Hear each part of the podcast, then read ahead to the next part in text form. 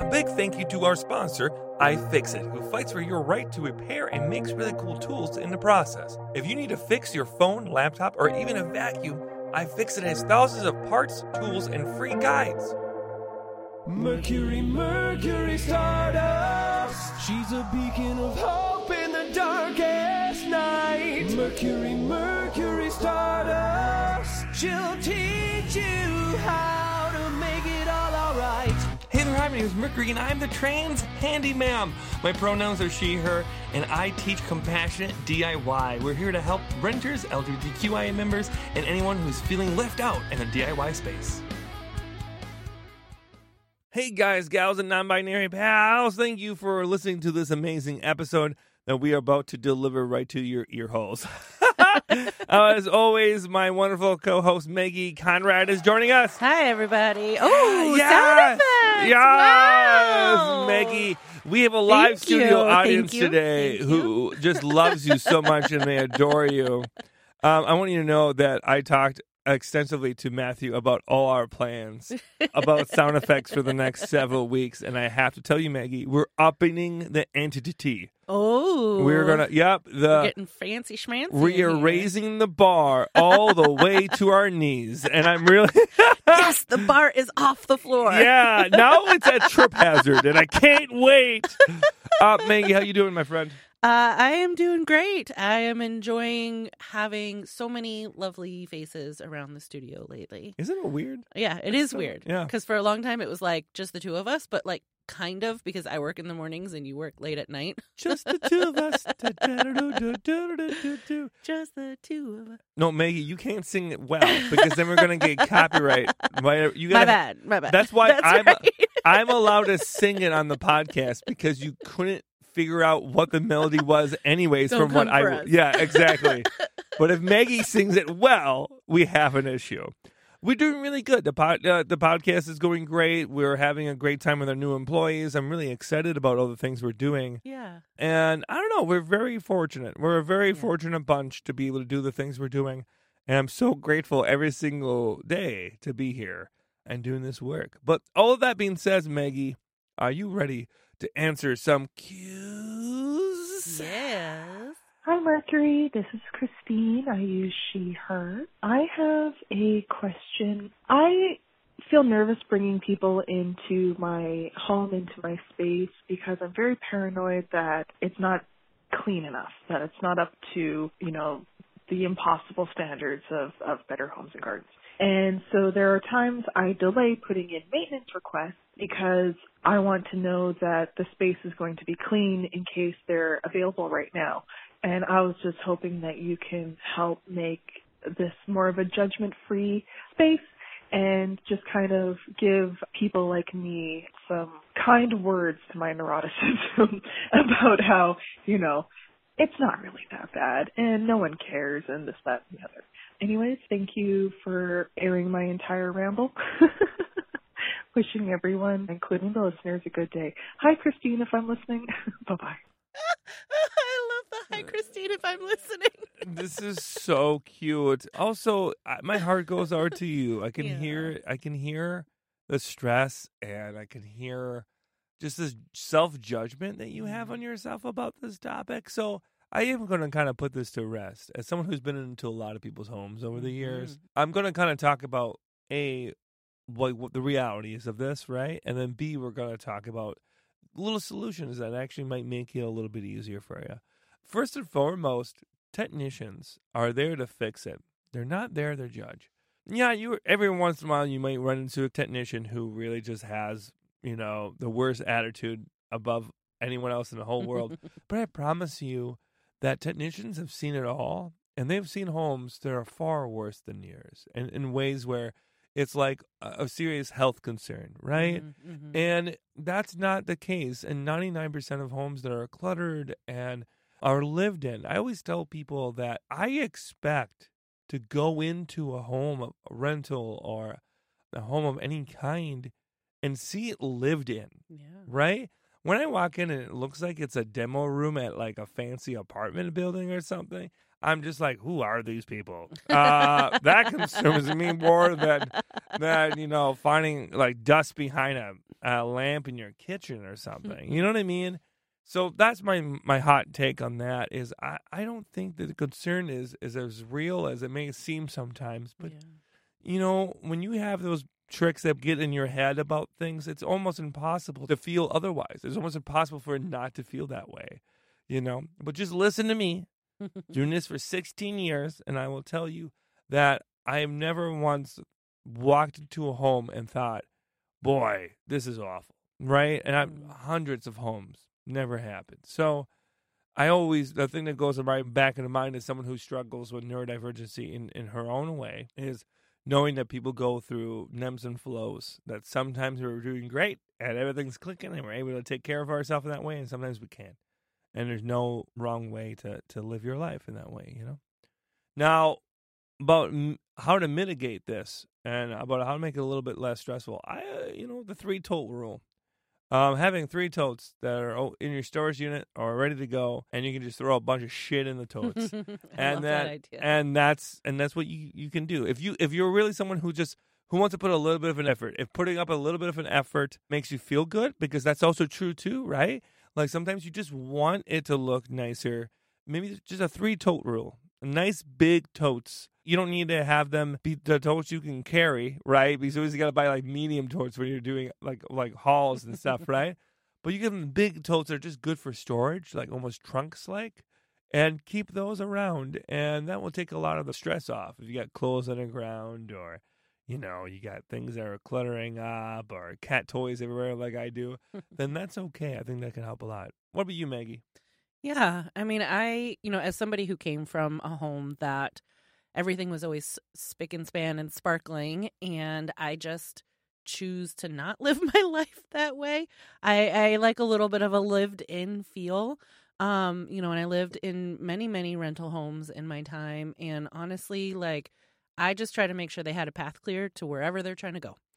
Um, so you know, I mean, like you said, it ebbs and flows, but as long as they can get to where they need to be, um, I Yeah. think that's the most important thing. You know, there are some things I would suggest, right? Maggie made some great points, and I wanted to suggest that if you're working underneath the sink, clear all the things out from underneath the sink and, you know, have that in the tote, you know? Or if you're working in a laundry room, take all the detergent out of the way. Those kind of things go a long ways, and I prefer that over Mhm. making the home look really spick and spam. I don't care about the rest of the home. I care about getting my tools in and out and not getting them missing and not losing them and making sure that everything gets done well and nice and clean. That's what I care about on my end, not not on yours, you know. Yeah. Yeah, I hope Very we nice. I hope we fill that queue real good with our A's. you know. Sometimes I say something, Maggie, and I'm like, I'm not That, that was supposed to be wholesome. I'm y'all. not positive, but I, I Get your mind out of the gutter. think that might be a very uh innuendo I just used. I yeah, I, I used an innuendo to the wall. That's what drops down. Let's do the next call. Okay, so we have a text message from Carrie. Hi, Mercury. Thanks for offering this podcast. I live with my elderly parents and want to learn more on how to handle basic home repairs for them. All of the bath and kitchen faucets need replacing, and I don't know how to measure them properly to order new sets or how to install them. It's a 1950s ranch style house with plastic P traps under the sinks, but quote unquote vintage pipes under the house. We have hard water with high fluoride levels that causes a lot of rust and lime buildup. Would appreciate all the guidance you can offer. Have a great day, Carrie D. P.S. We have lots of home repair needs, so I might become a regular question asker. LOL. Well, hi, Carrie. What a really good, thorough question. Maggie, I'm going to need you to kind of walk me through some of this. We're going to go one by one and make sure we do this well. Sure. Let's talk about the measuring first, okay? So we're talking about the measuring of sinks and, and tubs, right? Of the kitchen and bath faucets. Okay, perfect. So, first and foremost, I always recommend when we are doing this work and you're a DIYer to take it off, take photos of everything when you're taking it mm, off, mm-hmm. turning it off, take photos of every single nook and cranny, right? And every step. So, when you're putting the new one back on, you can reference it, right? But take the old one off and then bring it to a hardware store and ask for help too because Mhm. yeah, I can tell you that it's from center to center on it, right? It's from like the holes on the Oh, faucets. sure. It's from it center to center, from the center of the the one stem to the center to another stem. Mhm. But like, it's still not perfect, right? And you couldn't get it wrong if you measured it not Sure. perfectly, and those kind of things are important. So, and also it can be brand specific. Like a Kohler is going to be different than you know a Zern or something like Mhm. that. So or a Delta. So it all depends on the actual brand that you're using. So I always recommend going that route. But I will say they're fairly standard when you're doing it. Like they they look this way, they do that way. You know, the bells and whistles sometimes have more of an issue because the bells and whistles are usually specialty. But if we're talking like basic, you know, hardware for your sinks in your bathrooms, they're typically fairly standard sizes. You will have like two or three sizes for your bathrooms Mhm. and about two sizes for your your sinks. And then it's like extra stuff, you know, if you have the pull out hose or if you have those kind of stuff, all that kind of stuff matters. But yeah, that's the first one. What was the second part of that question, Maggie? Just asking about any tips to install them. What, so once they do have the new sets, Yeah. any tips on installing? Get yourself a basin wrench. That's a B A S I N. Get yourself a basin wrench. They run you about twenty to thirty dollars, but boy, they're gonna help you going underneath your sink. So Mm-hmm. underneath your sink, you sometimes you'll have these nuts or these cup links that that hook everything together underneath. And when you're working on that stuff, it's really best to make sure that you have a wrench that can make your life easier. When you're using with a socket set, even or a crescent wrench or a pipe wrench, these are often too bulky to get much of a turn. Where the crescent wrench is designed to bend and curve underneath your sinks, and it will make laying on your back trying to take something off a lot easier. The basin wrench is my favorite little tidbit for those kind of stuff. And yeah, and they're worth the money. They're worth the money. What's the next part, Maggie? So the last part was just talking about uh, they have hard water with high fluoride levels that can cause a lot of rust and lime buildup. So any guidance you can offer on helping with that? Yeah, I mean the rust and lime buildup is you know a nightmare. You could use products that like are lime away or calcium away kind of products, and um whatnot. You know, there's a really famous trick right now people are really obsessed with, and that's taking a Ziploc bag full of vinegar Mm-hmm. and and whatnot, and that's fine. Um, but I want to advise against it to some extent because it can damage the actual materials of the faucet, right? Like it can make it stain. Yeah, it could damage the stain depending on what kind you got. So I recommend checking the aerator. Often we'll have the aerators of these basically filter systems that will soften your water a little bit uh, when it comes into the actual sink itself. And they will have these little things you could detach called aerators that will hold everything together. You can take that off and, you know, you could dip that in vinegar directly, or you can take little floss brushes that you use for flossing your teeth Mm-hmm. and poke the holes out that way too. I have a few videos on that, and I think it's super handy. But yeah, that would be my hot take on that. Now, how do you prevent it ahead of time? That's a little bit more of a difficult question. We're not going to be able to go over that here, but as far as like just preventative maintenance, just checking in on it every once in a while, you typically don't notice it. It's so gradual when you start having calcium buildup that affects your your water flow that it kind of like happens over the course of long periods of times years and two years and three years you know? So you don't always notice it. So check in on it take care of it rub it down with a vinegar soaked rag might be all you have to do for a little bit and that should be good to go. So i think i filled that cue pretty good I think so too. Great job. yeah This is Lane, she, her, in Dallas, Texas. Help handy ma'am. My sink fell out of my bathroom countertop. I didn't even know a sink could fall out.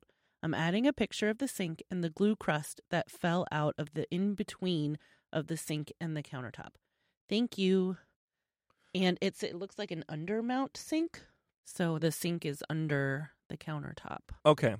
This is a wonderful question. It's very hard to describe this, but there are sinks that go underneath the countertop, and typically they have clips or some things that are hook it all together. I'm guessing that the clips here are completely gone. Mm, If mhm, it's largely happening on one side, Mhm. If you have a now, often I see sinks like this, and there'll be two sinks in your bathroom, Mhm. and you can rob one sink of a clip or two and use that as a temporary fix.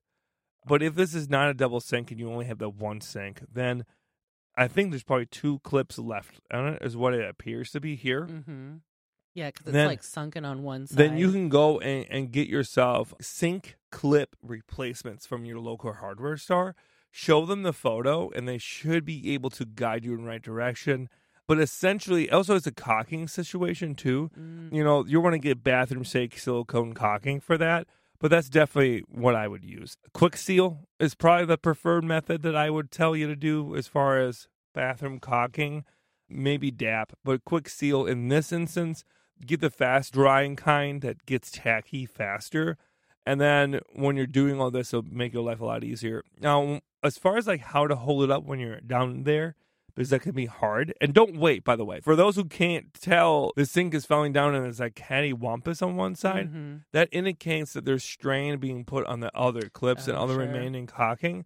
So this is a job I would say you need to do like pretty fast, pretty Yeah, immediately. because like one side is holding the whole sink. Yeah, up. because uh, I would also guess that some of the hardware is holding it up too. So like the sink assembly, the P trap and all that, Oh, that's holding it up to some extent too. You're putting a lot of strain on that, so you're probably going to have a busted gasket somewhere in your sink system. So all those little things, yeah, that's not that bad. It's not that bad because all that's probably PVC. I got worried for you there, Lane. yeah, it, it looks like a fairly new sink Yeah. or one that has been established in the last 15 years, and I'm going to say it's probably PVC underneath there. And if that's the case, that's okay. That's pretty easy to replace and pretty like affordable. But that would be my next thing I would worry about is like take everything apart, Yeah. redo the sink, um, maybe even take the whole thing off, like take off the whole sink itself and then reapply it. That might be kind of a pain in the ass, but I think you put so much strain on that caulking and on those clips. I think they're probably done for. You know, Mm. uh, and I also think the piping system, the PVC you use, could be damaged to some extent. So when you put everything back together, I would slowly run the water Yeah. and make sure that all the things good. I would just replace all the little rubber gaskets and seals you have in your whole sink assembly. So that's your P trap, that's your drain pipes, that's your Mhm. elbows, that's everything underneath there. That's PVC, usually white, sometimes beige. And those are pretty inexpensive. Yeah. Yeah, you can get a whole kit for like eight to ten bucks most oh, places. Oh, nice. Yeah, I mean that's what my hot take is. I think that it is probably that, but you know, once again, we're always kind of like doing the best we can with the information we got. But I think that's the case. Maggie, what do you think? Yeah. I mean that that everything that you described is exactly what I'm seeing in the picture. So I think you know listeners will get a good visual and seems pretty straightforward. I had no idea. Like, I, I just never thought about like clips holding the sink in, and so I'm just wondering, like, did they break? Where did they go?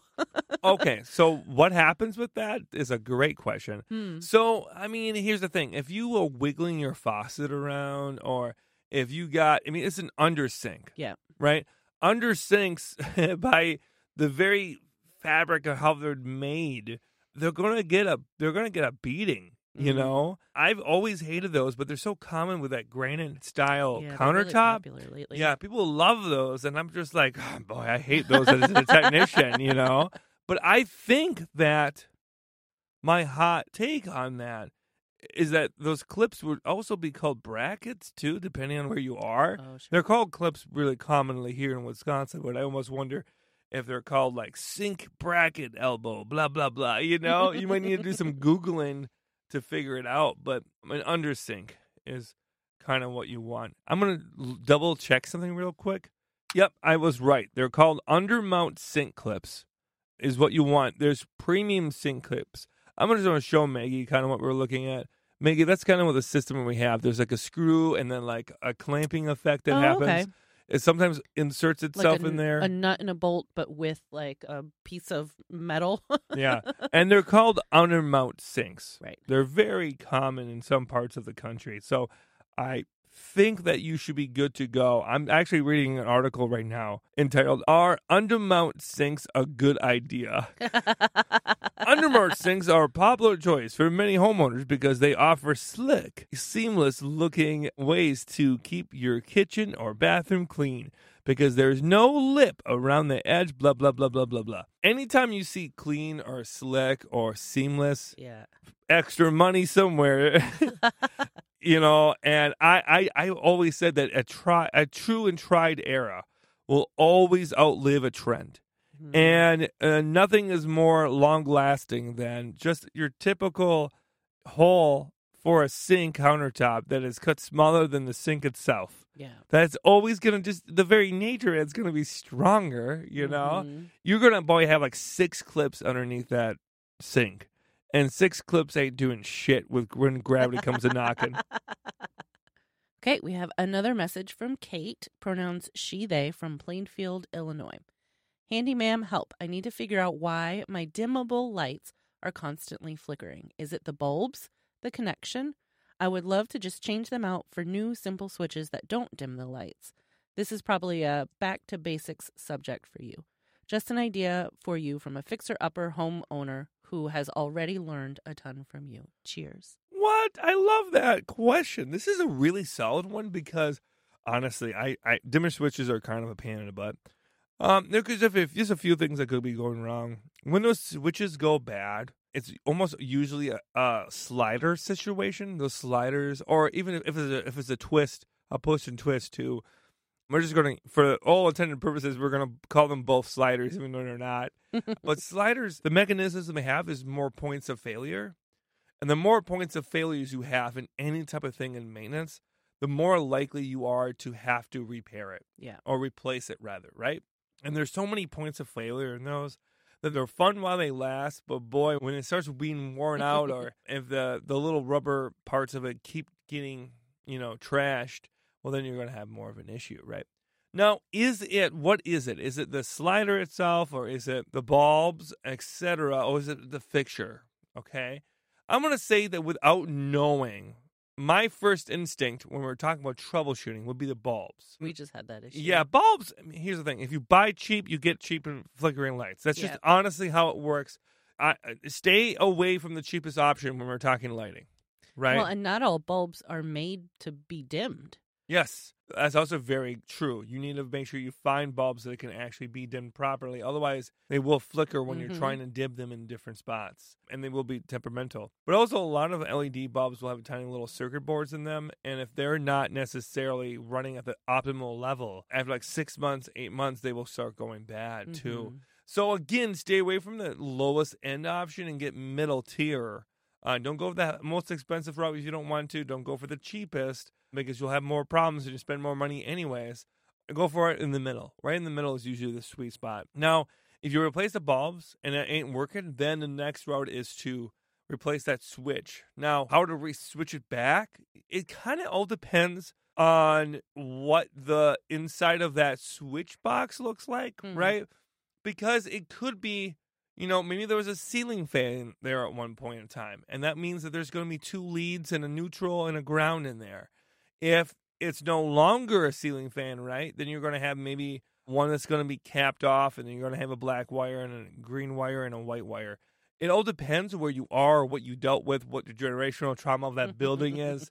But overall, go in with an open mind and go in with a diagram of what the wires should look like for that specific fixture, right? Mm-hmm. Like if you're changing out the light switch, look up, you know, changing a dimmer to a light switch and get the step by step tutorial because I can tell you on the podcast, but I'm not going to be able to show you. And then definitely look it up because there's so much information about that out there that's probably going to be a little bit more in depth than what I can give you here. But that would be my hot take. And if you see anything capped off, it's probably capped off for a reason. And what I mean by that is it's clipped and then wire knotted. Yeah. And that typically means that something else was originally going in there and stuff like that. So it can be a little bit confusing, but it should be fairly one for one change. Like, oh, because the dimmer is wired up, the wiring doesn't change for a dimmer switch as much.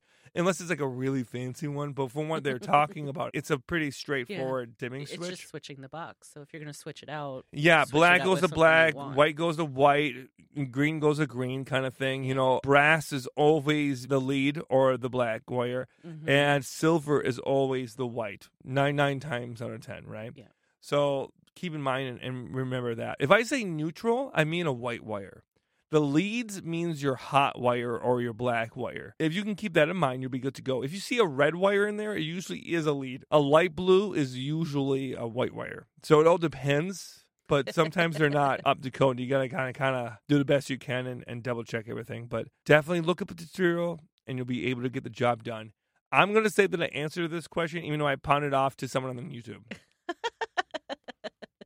Mercury. It's Delilah. I use she and they pronouns, but my question was if you would ever consider making a video about changing your water level in your toilet because honestly, I am sick and tired of my hand going for a dip. And I, every time I've tried to look for a video, they are not very helpful. I love watching your videos. It helps me so much, and I just hope you have a great day. Thank you.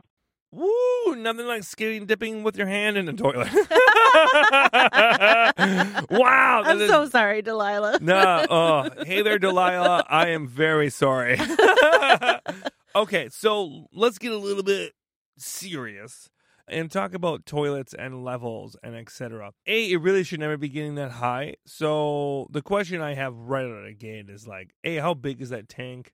Is it like a larger than normal tank kind of thing? I would look up the tank sizes and kind of see. I'm very curious about that. And also, I'm very curious about just a flush val- valve and the actual flapper itself, if you have a flapper. So, the basically the way this works is that you'll have something called a float that's attached to your fill valve inside of your toilet. This float is kind of like a canoe on a river, right? Like it operates where it kind of like floats on top of everything and it kind of gauges how high it needs to be. You can adjust the float to bring in less water by tightening up the very top of the fill valve, and that will bring down the float.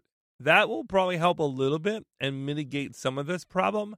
And then the second thing is maybe your flapper is kind of not doing its job. And the flapper is like down below connected to your handle off of a chain or of a wire. And when you push down the handle, the flapper pops up. And that's what lets all the water Yeah, out. if the flapper is like loosey goosey, not really like if if it's like a wappy inflatable arm man, it's not. The, hand motions that go with it, y'all. Yeah, Just it- imagine. If you if, if your flapper is a, a flapping inflatable arm man at a car sales place, then I'm gonna say it's probably not doing its job. You can replace those for like three fifty four dollars, and that should do the job. Try those two things: adjusting the float level and the flapper and start with that. If you keep having this problem, A, call back in. I'm very curious to see if we can help you. And B, I think it's probably your fill valve or your flush valve. And those are a little bit more intensive, but not impossible to do. And it all depends what the inside of your toilet looks like because they're not always the same. You know, you'll have your, you know, your floatless tanks and you'll have your your you know your no gravity tanks or whatever they're called they're a little bit different but the the universal ones are your float to your fill valve and then handle to your flush valve or your flapper and that should be good to go. So yeah look at that. Mercury is five for five this week even though she pawned off some of the answers on the youtube. And you know what? I'm not ashamed. But you know what? I feel like sometimes a lot of the questions that we get or that you get is like, you know, just how do I know what to look for yeah when I'm looking these things up? Because like Yeah. a lot of people just don't know what to Google. hey maggie you know you don't know what you don't know maggie So true. yeah I'm, say it all the time. all the time, constantly. Uh, thank you everyone for tuning into this great, fantastic episode of the Handy Ma'am Hotline. If you have questions or any concerns, or you want to have life's advice from the good old Mercury Star but you can call us at 608 205 8768. That's 608 205 8768. And you can leave a voicemail or even text us at that number, and we will do our best to answer all your cues.